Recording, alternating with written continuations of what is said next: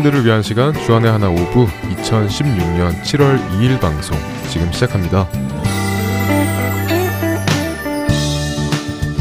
애청자 여러분 안녕하세요. 진행의 박영규입니다. 안녕하세요. 김민정입니다.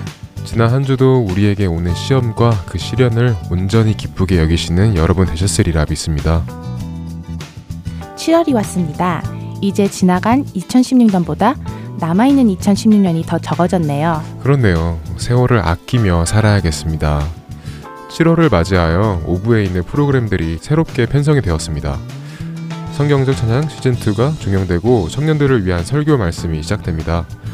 설교 말씀은 영어 설교와 한국어 설교로 편성이 될 것 같은데요. 어, 영어 설교가 조금 더 많이 편성이 될 것 같습니다. 네, 영어가 편한 저에게는 반가운 소식이네요. 그리고 라디오 큐티 또한 지난주를 마지막으로 종영이 되었고요. 주안의 하나 2부에서 방송되었던 아스월드 체인버스 주님은 나의 최고봉이 라디오 큐티에 이어서 방송될 예정입니다. 네, 여러분들의 많은 관심과 애청 부탁드립니다. 민정점에 운전하면서 경찰차 자주 봐요? 네, 가끔 보이죠?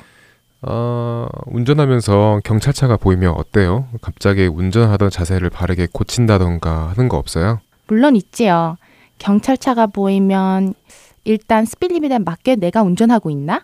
하면서 운전 속도를 확인하게 돼요. 네, 저도 그래요. 어, 스피드 리밋에 알맞게 가고 있는데 괜히 경찰차가 느리게 가면 추월도 못 하겠고 그래도 경찰차가 제 옆이나 앞에 있으면 괜찮아요. 그런데 제 바로 뒤에서 오면 아무것도 잘못한 것도 없는데 괜히 심장이 콩닥콩닥 합니다. 맞아요.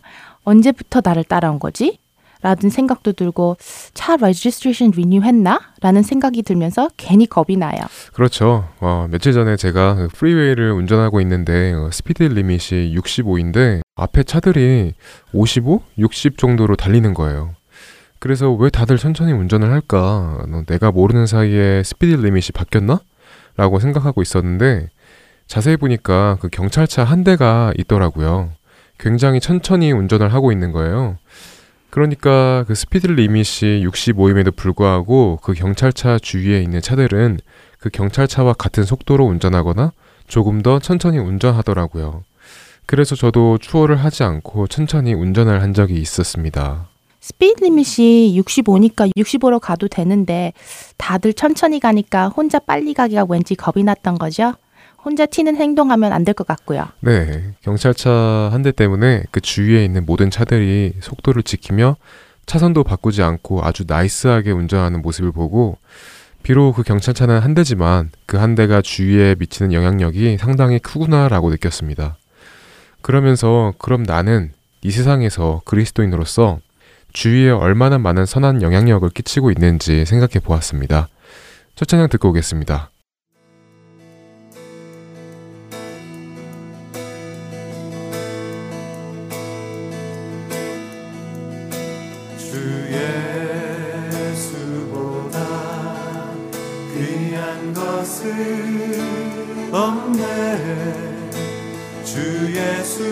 예수보다 더 값진 것은 없네 날 위해 죽으신 주 바꿀 수 없네. 세상 자랑 즐거움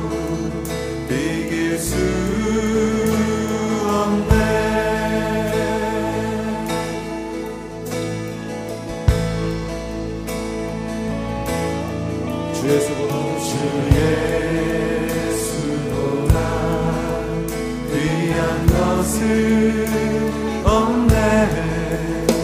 주 예수보다 더 값진 것은 없네. 날 위해 죽으신 주 바꿀 수 없네.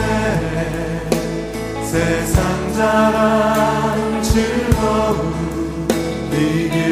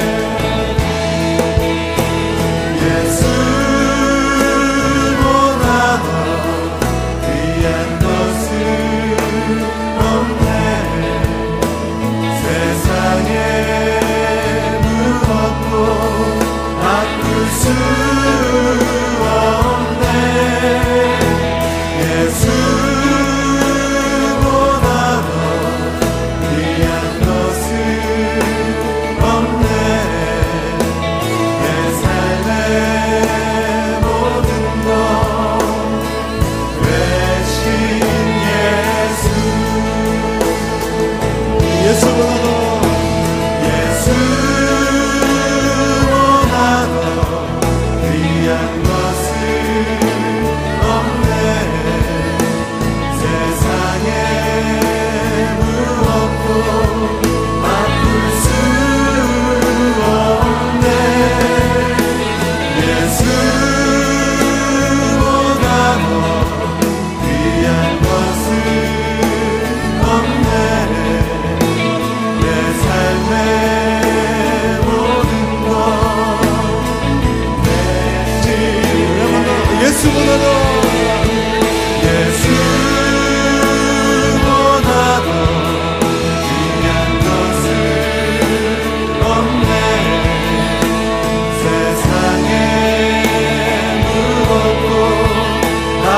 soon.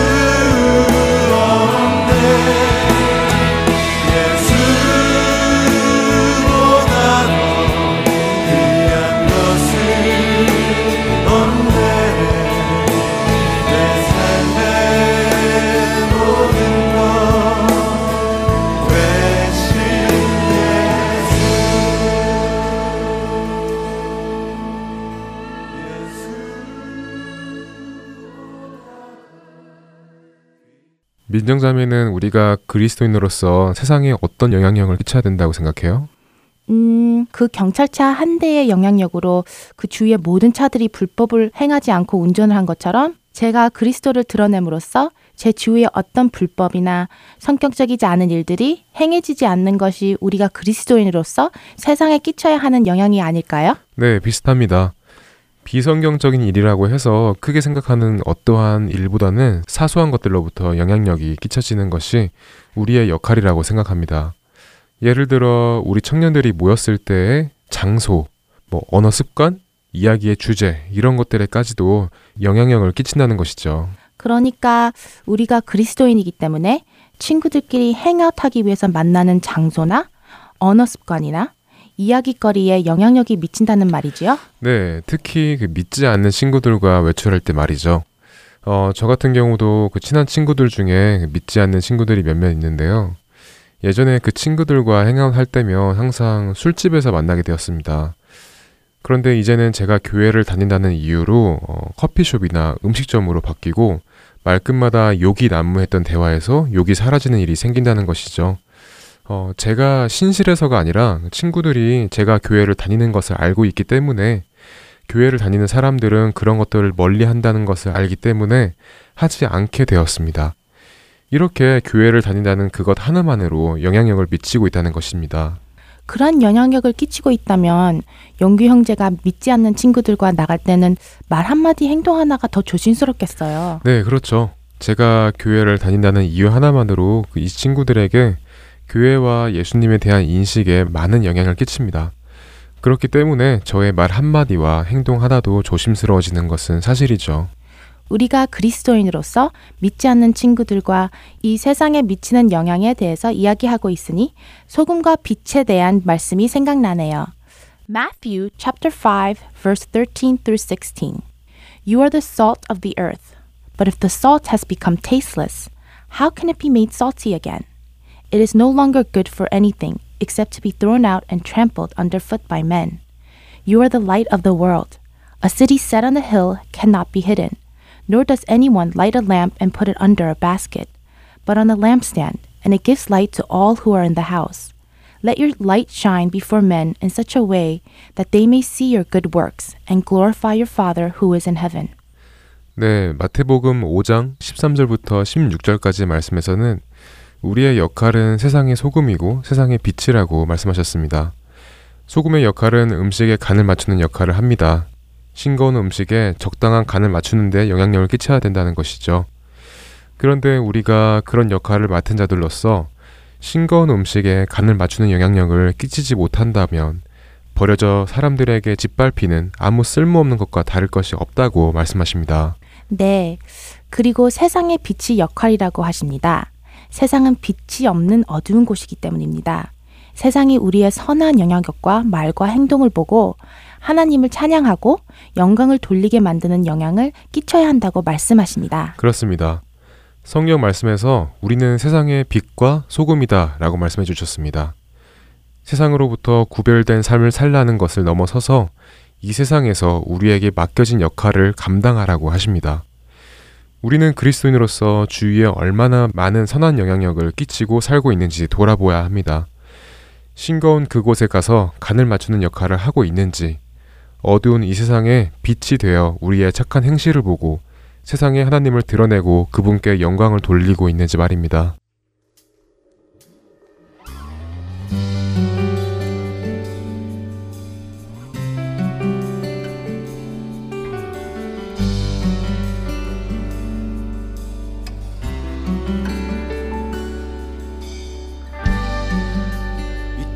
땅의 끝에서 주 이름 부를 때 그때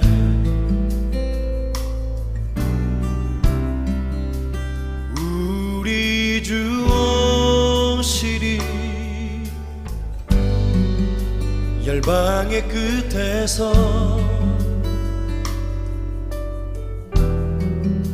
주 얼굴 배울 때 그때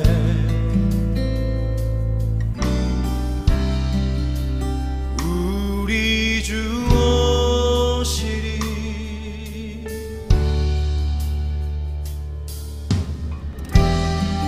영광과 존귀와 찬양과 능력을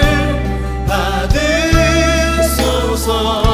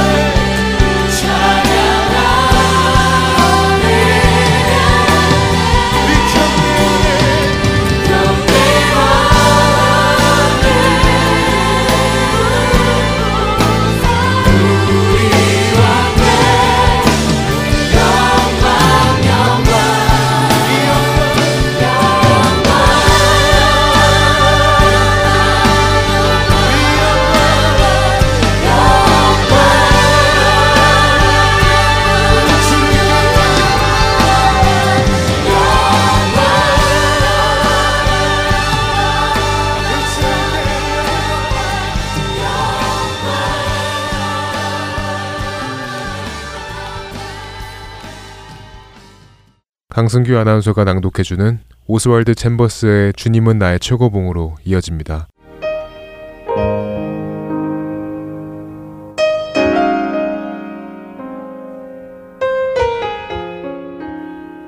예수께서 이르시되 나를 따라오라 내가 너희로 사람을 낚는 어부가 되게 하리라 하시니 마가복음 1장 17절의 말씀입니다. 예수님께 나아가는 데 있어서 가장 큰 방해가 되는 것은 우리의 기질입니다. 우리 자신의 기질과 자연스러운 욕망들은 우리로 그리스도께 가는 길을 막는 걸림돌이 됩니다. 이러한 기질과 욕망은 우리로 주님 대신 다른 것들에 애착을 갖게 합니다. 그러나 우리가 주님께 나아갈 때 처음 깨닫게 되는 것은 우리가 애착을 가지고 있는 것이 그 무엇이든 주님은 그것들에 전혀 관심이 없으시다는 것입니다. 때때로 우리는 우리의 은사를 하나님께 바칠 수 있다고 생각합니다. 그러나 우리의 은사는 우리의 것이 아니기 때문에 하나님께 바칠 수 없습니다. 대신 우리가 하나님께 바칠 수 있는 것이 있습니다. 그것은 자신에 대한 권리입니다. 사도 바울은 그것을 우리의 몸을 하나님이 기뻐하시는 거룩한 산 제물로 드리는 것으로 표현했습니다. 만일 여러분이 하나님께 여러분 자신에 대한 권리를 포기하신다면 하나님께서는 여러분의 삶 속에 거룩한 실험을 하실 것입니다. 그리고 참으로 감사한 것은 하나님의 그 실험은 언제나 성공한다는 것입니다. 성도의 한 가지 특징은 예수 그리스도께 자신을 철저하게 내려놓음으로써 그곳에서 샘이 솟아나 흐르게 되는 것입니다. 바로 이런 이유로 성도의 삶에는 항상 놀라운 생명의 샘물이 흘러 넘치는 것입니다. 우리 안에 계시는 성령께서는 사시사철 신선한 생명의 물을 솟아내는 우물이 되십니다. 이것을 경험하는 성도는 모든 환경을 철저하게 주장하시는 하나님을 깨닫게 됩니다. 그렇기에 이것을 깨달은 성도는 오직 예수님께 자신의 모든 것을 내려놓을 뿐 그 어떤 불평도 불만도 없게 됩니다. 여러분의 어떤 특별한 경험이 다른 사람들의 신앙의 원칙이 되지 않도록 하십시오. 다른 사람들의 신앙의 원칙이 되어야 하는 것은 여러분의 경험이 아니라 여러분이 경험한 하나님이셔야 합니다. 그분만이 다른 사람들에게도 원천이 되도록 하십시오. 만일 예수님께서 여러분을 향해 오라 하실 때 예수님께 전적으로 모든 것을 맡기고 나아가신다면 예수님께서는 그렇게 순종한 여러분들을 통해 또 다른 사람에게도 오라 라고 말씀하실 것이며 예수님의 그 음성은 여러분을 통해 계속해서 메아리 쳐 나갈 것입니다. 이것이 주님께 모든 것을 버리고 주님께 나아가는 영혼들에게 나타나는 결과입니다. 여러분은 예수님께 나아가셨습니까? 혹시 나아가지 않으셨다면 지금 나아가지 않으시겠습니까?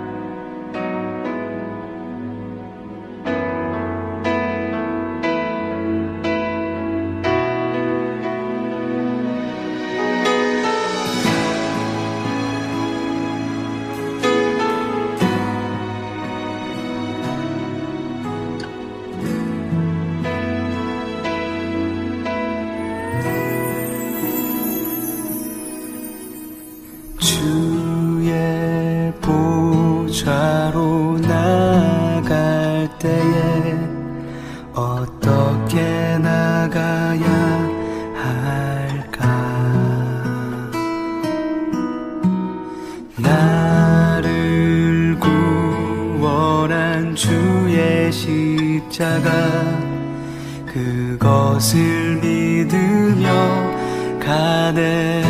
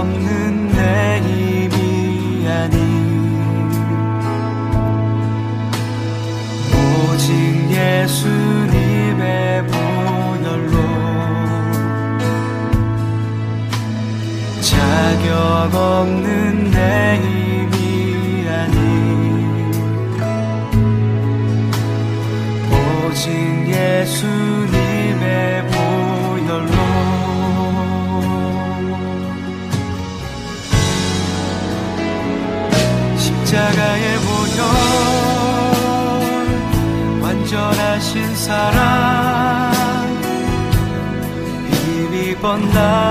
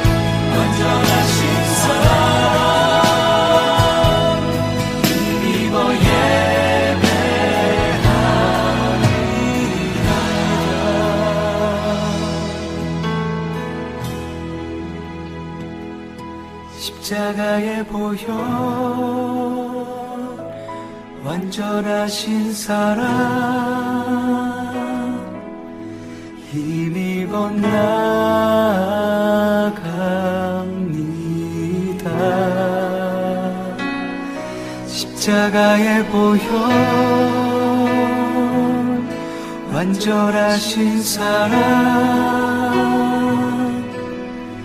힘입어 예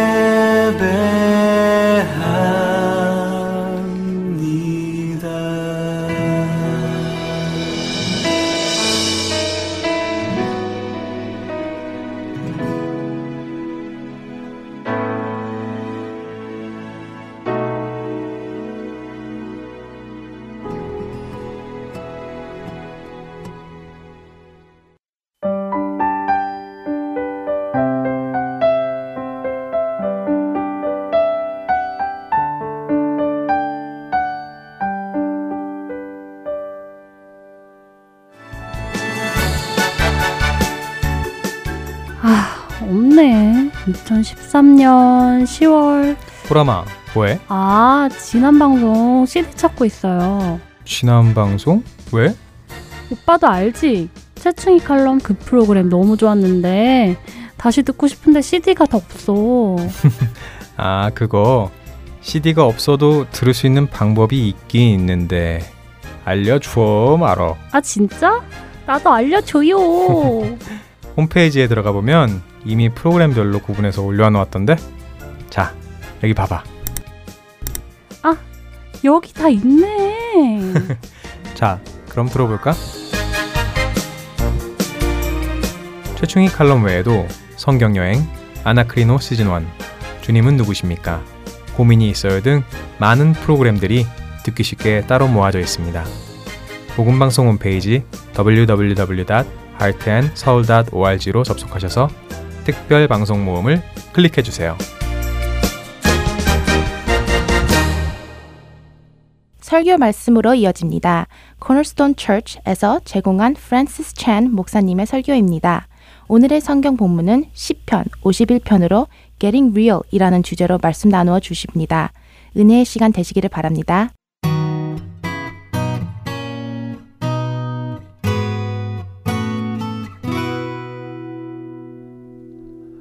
Last, uh, uh, about two weeks ago, I was um, speaking for this church that does these prayer meetings in the morning, like these uh, 14 days straight of prayer where they start at 5 a.m.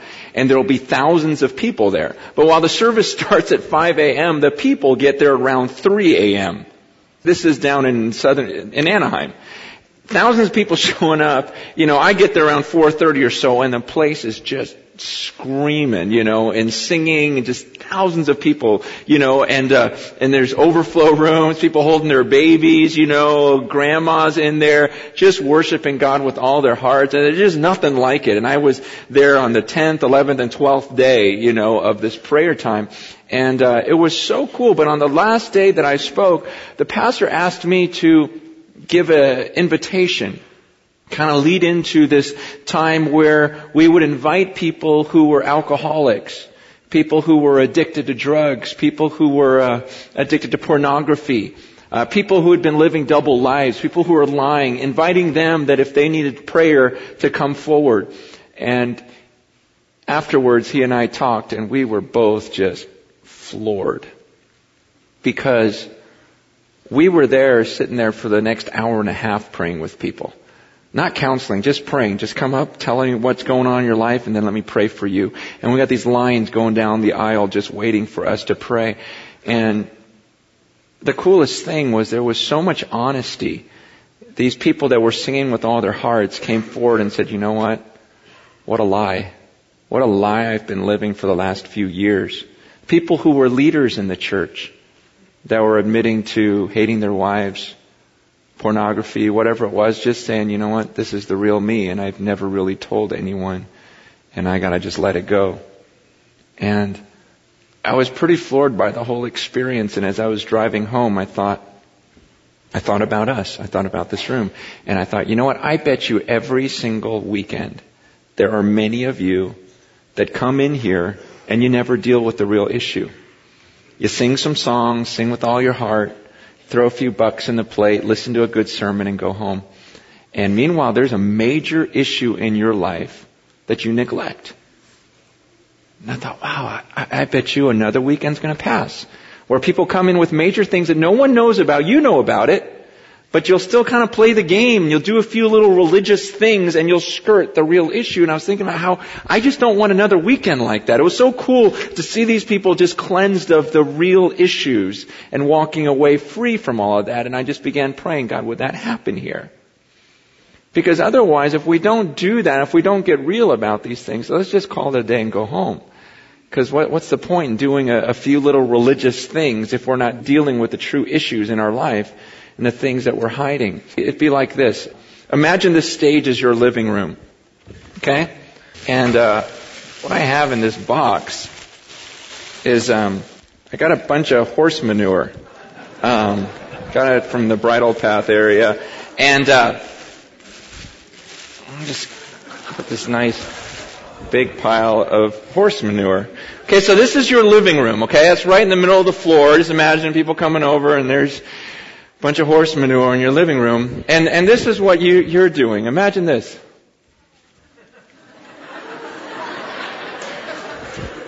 Oh, I missed a spot over here. You're, you're cleaning the windows, you're just dusting everything off, vacuuming around here, and just walking around the pile, and you're looking around go, perfect.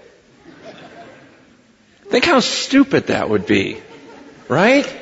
What you need to do is grab a shovel See, and I feel like that's, that's what happens in church. It's happening in churches all across America this morning, all around the world.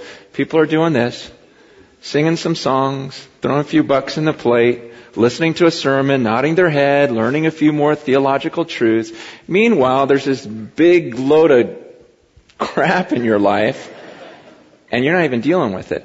And you'll go home and you'll leave it there, come back the next week, dust around the edges, deal with these little peripheral issues, and you don't deal with it. And I thought, you know, Lord, I don't, I don't want that. I don't want another weekend where people come in here and just do the church thing without getting real before God. I, have been praying that uh, we would walk away unburdened this morning, that people would get real. And this may have been the most real I've seen our church is this weekend, and I love it. I love it. People just coming forward and saying, you know what? Here's the real me that I've been lying about. You have the perfect picture of this with King David. See, King David, remember, remember the story of King David? He's a king of Israel. He's their spiritual leader. He's their political leader. And then he commits adultery with Bathsheba. And then he has her husband murdered, killed, so that uh, he can cover it all up. So here's a guy who's committed adultery and committed murder, and then he just keeps on doing his priestly duties as though nothing's happened. He keeps on doing the religious things. He keeps on leading the people, and someone finally confronts him. And he tries to pretend like he didn't do it, and finally he deals with the issue. And, and I love it because in Psalm 51, it's so simple. He just lays it out. And, and you guys, if I could sum up Psalm 51 in 20 seconds, it's this. David admits his sin, asks for forgiveness, and walks away rejoicing. That's it. He just admitted what he was doing, what he did. He admitted his sin. He asked God to forgive him. God forgives him. He walks away rejoicing. That's it. You guys, that's all I want to happen this morning. Okay? No, no counseling, no psychology, no nothing else. Just come up here. Here's what I've done. God forgive me. Okay, you're forgiven. Walk away and rejoice. That's it. It seems so easy. It seems so simple, but it's not. And the reason why it's not because we're so used to lying. We're so used to when we talk to other people, we make ourselves sound better than we are. We, we try to make our sin not really sin, blame it on someone else, make it not so bad, and we, we hide things. And so then we start doing that with God. We're so used to lying about who we really are that even when we pray, we try to make our sins sound better than they are. Even before God, which is so dumb. You know? And we don't even realize it. And, and it's, you know, we say this like, yeah, just admit the guilt. It's like, well, that's not easy to do nowadays because we're such liars. Just confess to God and ask for forgiveness. Well, that's not so easy to do because sometimes we don't believe He'll really forgive us. Walk away rejoicing. Well, we can't because I don't believe I'm completely forgiven. I don't believe God wants me to rejoice yet. I don't feel right rejoicing yet. And yet David says, no, here's the pattern. Lay it out. And I know that some of you come in and uh, you're not feeling peace. In fact, you rarely feel peace when you come into this room and worship God. And I want you to feel that. I want us to, to deal with the real issues and not skirt around it and dust the other areas of the room. Let's get to the heart of the issue. Psalm 51 is so beautiful. David says in Psalm 51 verse 1, he says, have mercy. Have mercy on me, O God, according to your unfailing love. According to your great compassion, blot out my transgressions. Wash away all my iniquity and cleanse me from my sin, for I know my transgressions and my sin is always before me. So David's appealing to God and saying, would you forgive me? He goes, because I know my sin. I acknowledge it. He goes, my sin is always before me. He goes, I know what I've done wrong. I know everything I've done wrong. It's right there. He goes, it's always before me. See, the truth is, is there, there are so many lies in this room. There are so many things that are hidden that no one else knows about, but you know what you've done. It's always before you. Like David says, my sin's always before me. It's always right there in my face.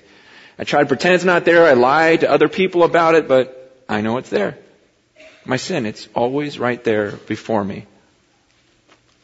I'm going to ask you a very simple question that I want everyone to answer in their own mind. What are you lying about this morning? Let's think about it. What are the things you know about, God knows about, and possibly no one else in this room or on this earth knows about.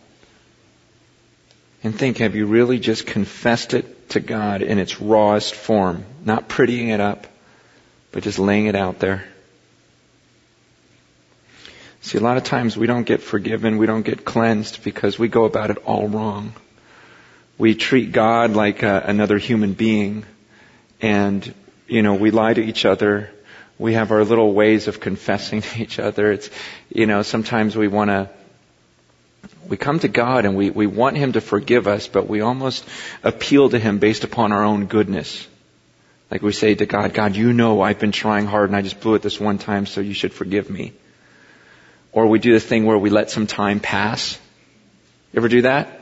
You sin and you don't want to approach God right away. So you let some time pass and, and pursue Him during that time and do other good works during that time. And so that two weeks later, you can then confess something that happened a couple of weeks ago because you realize I've done a lot of good things, so now maybe He'll forgive me. Uh, didn't we do that with our parents where you tell them a year later, hey, I did this a year ago? Like, oh, are they going to punish you now?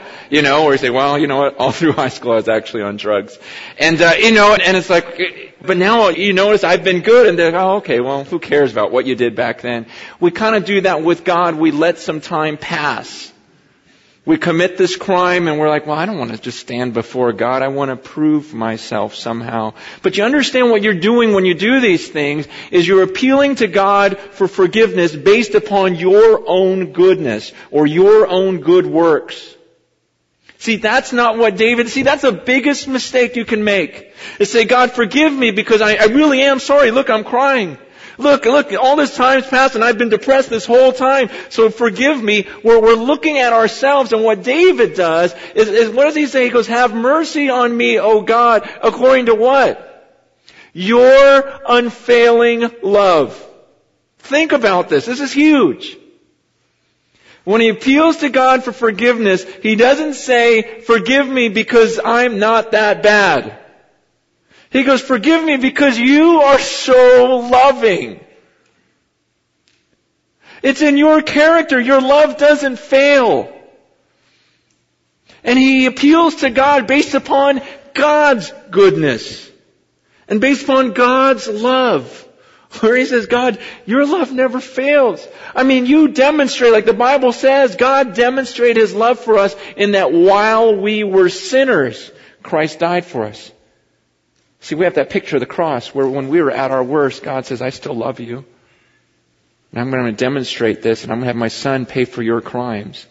And so we ought to look at that and realize, wow, God is a loving God. And when we sin, we come before Him and say, God, I know you're loving and I know your love doesn't fail. And that's why I'm asking you to forgive me. Not because I'm good, but because you're so good. Because it's in your nature to love. And, and he continues in that verse where he says, according to your great compassion, blot out my transgressions. See, this isn't about him, is it?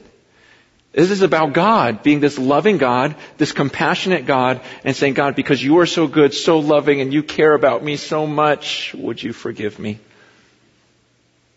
I love that.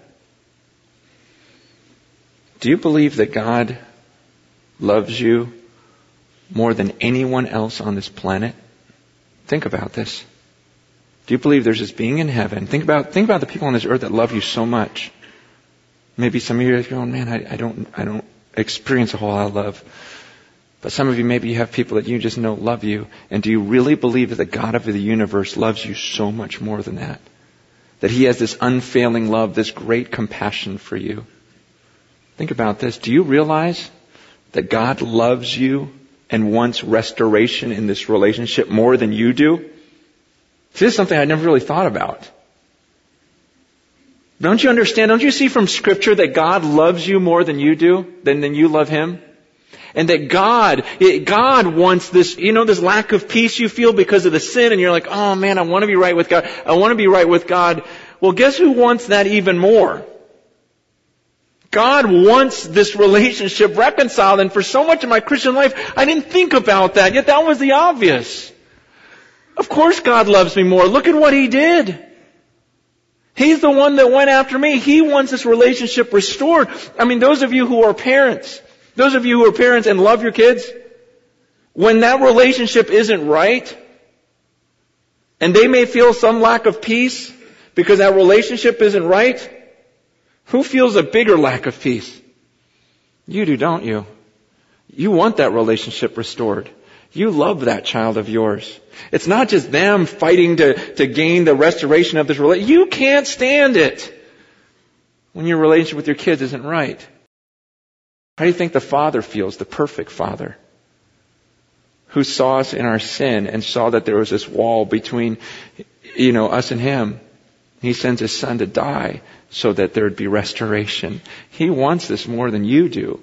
And so when you pray and ask for forgiveness, don't feel like you gotta earn it based upon your goodness. No, that would be the worst thing you could do. You gotta come before God and say, God, it's in your very nature. You're the most loving being who exists.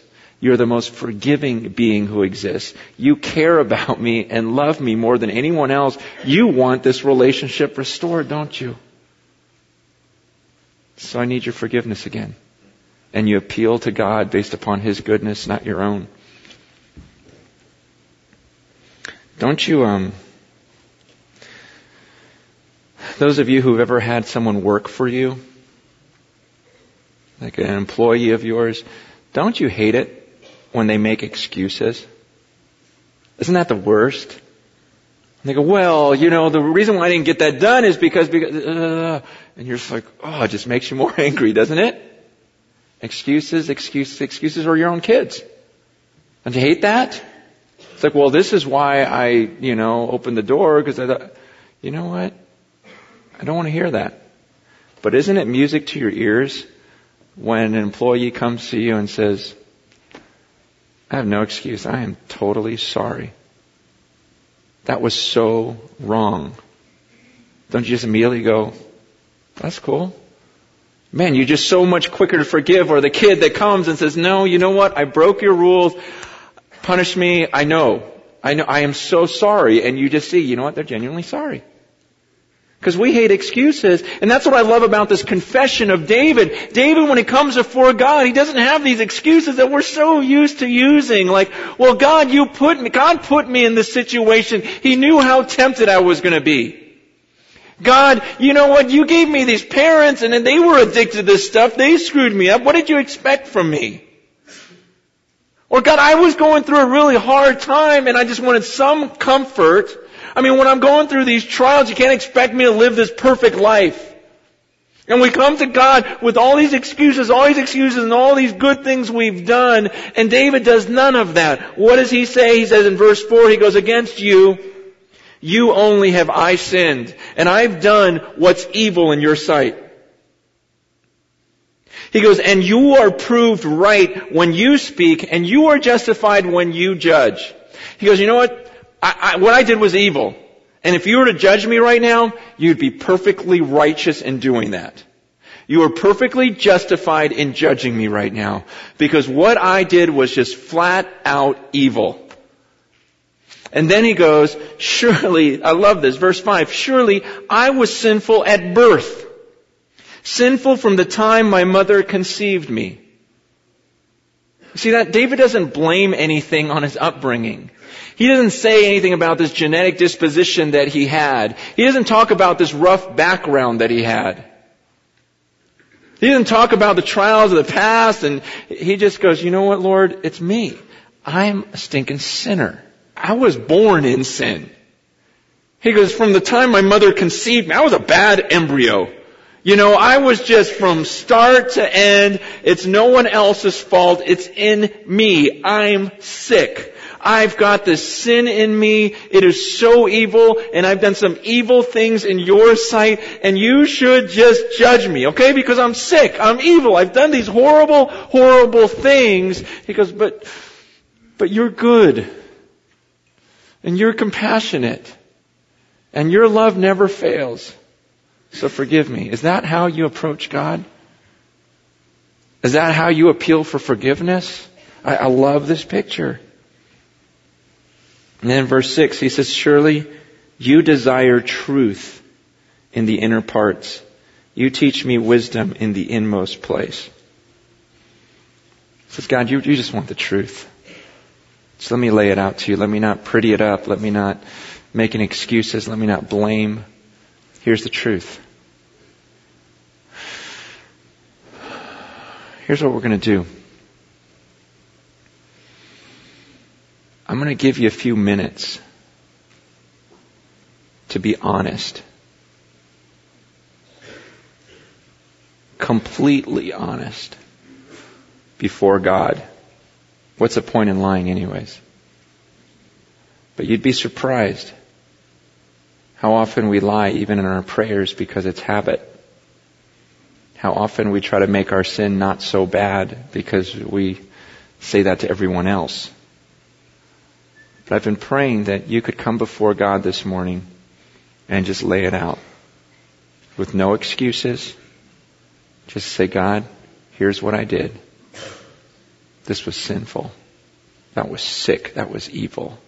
That was a flat out lie. God, I hate this person. Uh, that hatred is so wrong. You tell me it's sin, but I hate him. I, I, I just do. I have hatred for this person. And it's against you that I'm sinning because you created that person.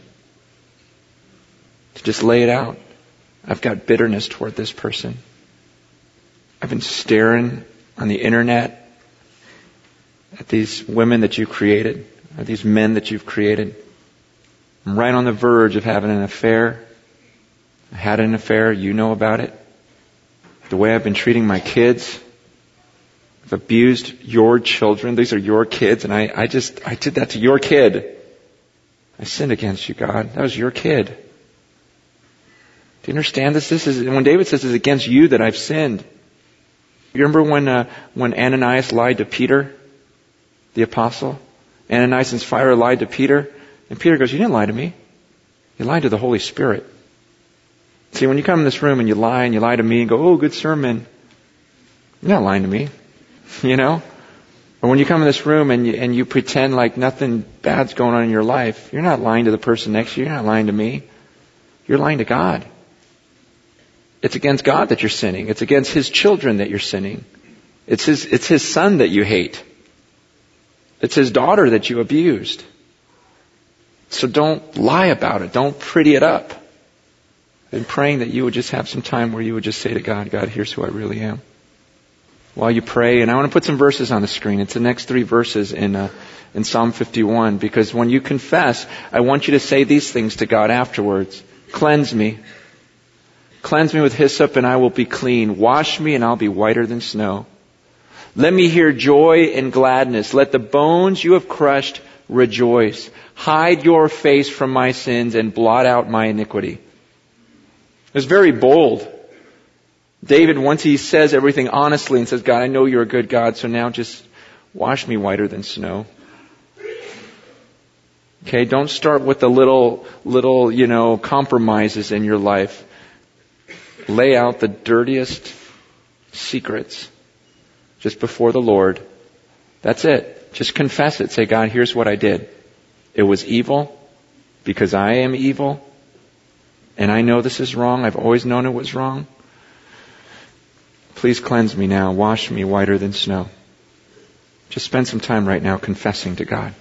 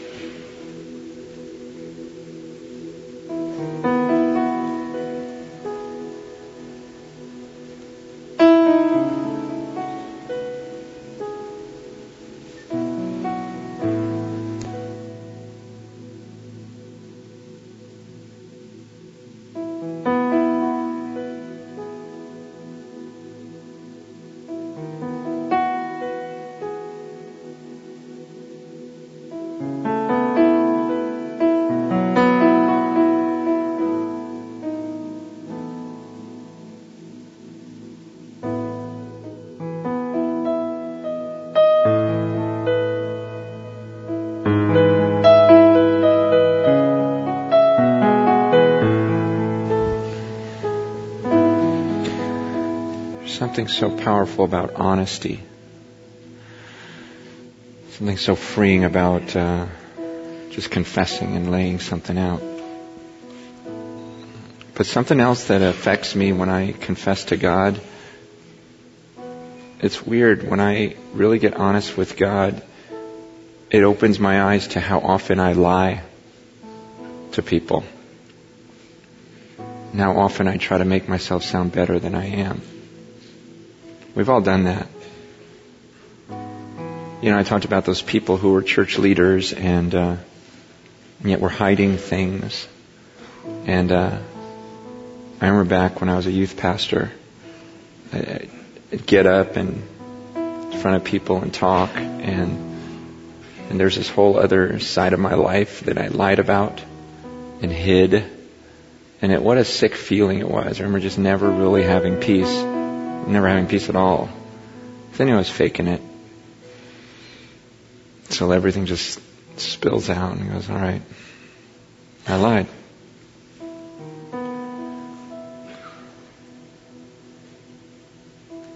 The Bible tells us we need to confess our sins to God, but it also says in James 5, confess your sins to one another and pray for one another so that you can be healed.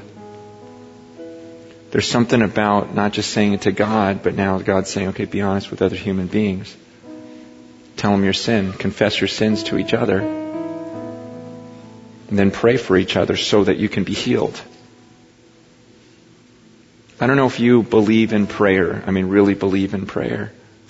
But what we're going to do is we're going to have um, some of the leaders come up, those guys that uh, were the community group leaders and pastors, elders. If you guys would come forward right now and just just kind of line the front of the stage, and um, what we're going to do is we're going to have a time of confession and prayer a time when you get real with another human being and you just say, look, this isn't counseling time, okay? This is prayer time. This, I'm not saying counseling's bad, I'm just saying it's not for right now. Right now, you come forward and say, look, here's the deal. I've been addicted to pornography. Pray for me. And you come believing in the power of that prayer believing that something supernatural happens when they lay their hands on you and pray for you. Believe that God, because He commanded it, that you do it in obedience and that there be power for you to overcome whatever sin is in your life. It's great that you confess it, but don't you want it out of your life as well? And the Bible says, well then confess to each other. Pray for each other. And let me say something to you guys that are up front right now. That passage in James 5 it says the prayer of a righteous man, a righteous, the prayer of a righteous man is powerful and effective. Okay, we're as elders entrusting you to pray for these people because we're trusting that you've been made right before God and that your prayers are effective because you're righteous, those of you who are on the stage. And so if there are things that you guys are hiding, don't ruin this time. We want your prayers to be powerful and effective. And so as people come forward, if you feel like you need to confess to someone else up here to get yourself right so that you can actually pray powerfully for the people that come forward, I encourage you to do that first. Because I don't, I don't want us to just play a game up here. You know, let's just go home if we're going to do that. You see, this, the, we're so tempted every day in so many different ways. I'm going to ask you that have been stuck in your sins to do something really brave, and that's come forward and just tell someone up here and let them pray for you. And the thing I prayed for is that there'd be revival, that people would get honest, because the truth is, is whatever you came in here, that you may feel sometimes like you're the only one. You think you're the only alcoholic in this room? You think you're the only one that did drugs this week? You think you're the only one that's cheated on your spouse? You think you're the only one that's abused your kids? You think you're the only one that divorced and you knew it was wrong? I'm not, I'm not belittling those sins. Those are, those are huge offenses in the sight of God. And there's more. There's more hatred in this room. Absolute lies in this room, and you're not the only one. And I'm praying that we all come clean. One of the happiest guys in the world this week was Barry Bonds, right? Because the list came out. He's like, yeah, see, I'm not the only one. What if a list came out here?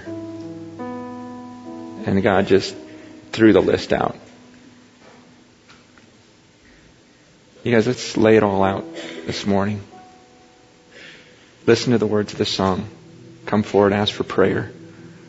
Let's confess our sins to one another, pray for one another, and let's walk away forgiven this morning. This is so, so, so good. Just to get this stuff out of the church and say, God, okay, here's, here's the real us. Here's what's been going on. And, and my prayer for you guys, you know, the whole time up here, I'm like, God, this is so good. This is so good. Keep this going. Keep it happening. My prayer is that now you could really believe that you're forgiven. I mean, really believe it. Like that it's completely done and it's completely done away with and you're completely pure because you were completely honest. See, because sometimes I would do this. I would confess to God and even weep. But I'd still feel a little dirty. I'd still not feel the total joy. And yet, when you read this psalm, you know, David says, restore to me that joy of my salvation. I want all that joy back. He's opened my mouth up so that I can declare praise now. And I, and I didn't, I couldn't completely let go and just praise God. Like, there was still like I wanted to wallow in it longer, even though God didn't want me to. And the reason why I didn't walk away completely forgiven and feeling completely free is because I hadn't taken my eyes off of myself. I learned this in reading this passage is that for much of my life, even after I'd confess, I'd still think about myself and I'd question myself and go, man, was I sincere? Am I really going to change? Uh, is this sin really gone for good? And I would just doubt and then I, and, and it's because I was thinking about myself and what I'm asking you to do is take your eyes off of yourself right now. Okay, take your eyes off of yourself because if you keep your eyes on yourself, you'll never feel forgiven. You'll never believe that you're truly forgiven. Put your eyes on God right now. Remember, we're appealing to Him based upon Him. We're appealing for, for forgiveness based upon His love. Think about this being in heaven who has forgiven you, who wanted this, who you know the singing was not music to His ears. These, these, this rumbling of confession you heard from the front, God's going, oh, this is so good.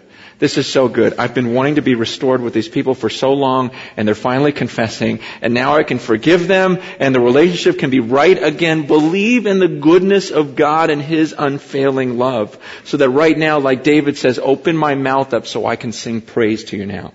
That's what we're going to do. We're not going to walk out of here and be sad to show God how bad we feel. We're going to, we're going to rejoice right now. We're going to celebrate. We're going to worship because that's what God, that's what people who believe they are forgiven do. They say, God, you know what? It's been done on the cross.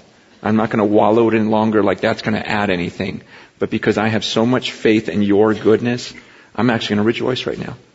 I'm going to sing about your forgiveness. Let's do that.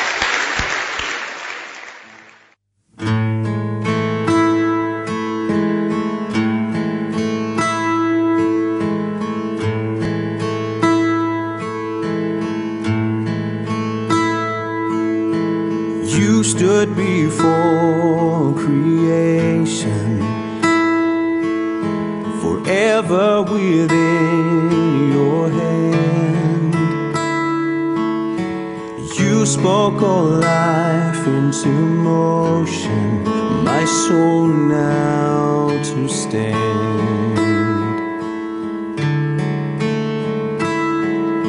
And you stood before my failure and carried the cross for my shame. My sin weighed upon your shoulder, my soul now to stand. What can I say? And What can I do? But offer this heart, oh God,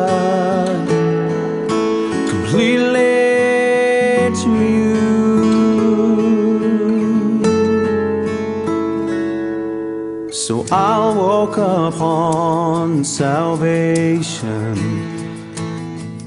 your spirit alive in me. My life to declare your promise, my soul now to stand. So, what can I say? What can I do? But offer this heart, oh God,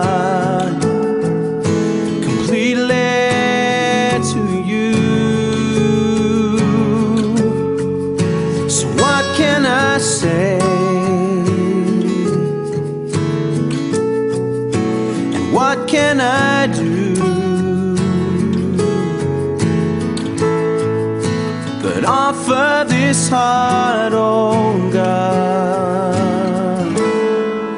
completely to you.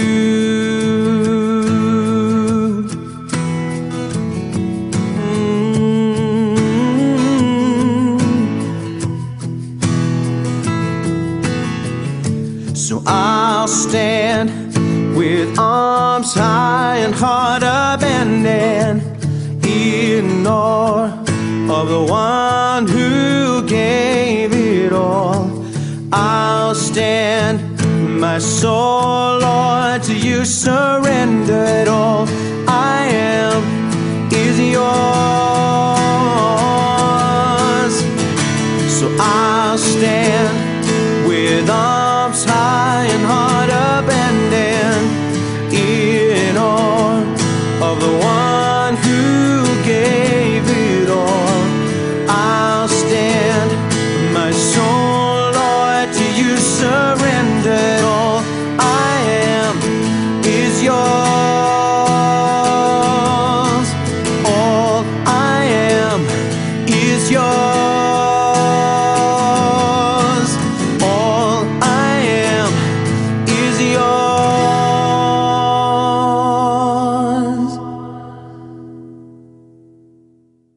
우리가 그리스도인으로서 세상의 빛과 소금의 역할을 잘 감당하고 있는지 또 어떠한 영향력을 미치고 있는지 나누어 보았습니다. 이야기를 나누다 보니 정말 가장 가까운 가족을 시작으로 친구, 지인, 직장 동료, 자주 가는 마켓의 직원들 등 이 사람들에게 내가 그리스도인으로서 선한 영향력을 끼치고 있었는지 돌아보게 됩니다. 그렇죠. 우리가 살면서 평생 선한 영향력을 끼쳐야 할 세상은 우리의 일상생활에서 만나는 사람들이 아닐까라는 생각이 듭니다. 경찰차 한 대로 인하여 주위의 모든 차들이 불법을 행하지 않고 안전운전을 하게 됩니다. 그와 같이 내 자신이 드러내는 그리스도의 향기로 인하여 주위 사람들까지 그리스도의 영향력을 미치고 그로 인해 그들이 하나님께 돌아오게 만드는 것이 이 세상에서 우리에게 맡겨진 역할이라고 믿습니다. 네. 그런 역할과 영향력을 미치는 사람이 이 세상의 소금과 빛의 역할을 하는 사람이라고 말씀하셨습니다. 그리고 성경 말씀에서는 그런 영향력이 있는 사람이 되어라 라고 하신 것이 아니라 You are the salt of the earth. You are the light of the world 라고 말씀하셨습니다. 네, 이미 우리는 이 세상의 소금이고 이 세상의 빛입니다. 세상의 소금과 빛이 되는 것이 목적이 아니고 이미 세상의 소금과 빛이니 그에 맞는 역할을 해야 하는 그리스도인입니다. 맞습니다. 우리 안에 있는 그리스도를 드러내고 이 세상과 우리 주위에 선한 영향력을 미치는 우리 모두가 되기를 소망합니다. 네, 세상과 타협하여 주위 사람들을 달달하게 만들어주는 세상의 설탕의 역할이 아닌 세상의 싱거움을 채워주는 소금의 역할과 예수님께서 이 세상을 비추실 통로로 쓰임받기에 거룩하고 합당한 우리가 되기를 바랍니다. 청년들을 위한 방송 주안의 하나 오부 여기서 마치겠습니다. 오늘도 예수님 오시는 그날만에 우리의 모든 소망을 바라며 저희는 다음 주 이 시간에 다시 만나 뵙겠습니다. 지금까지 구성과 진행의 박영규였습니다. 그리고 김민정이었습니다. 애청자 여러분 안녕히 계세요. 감사합니다. 안녕히 계세요.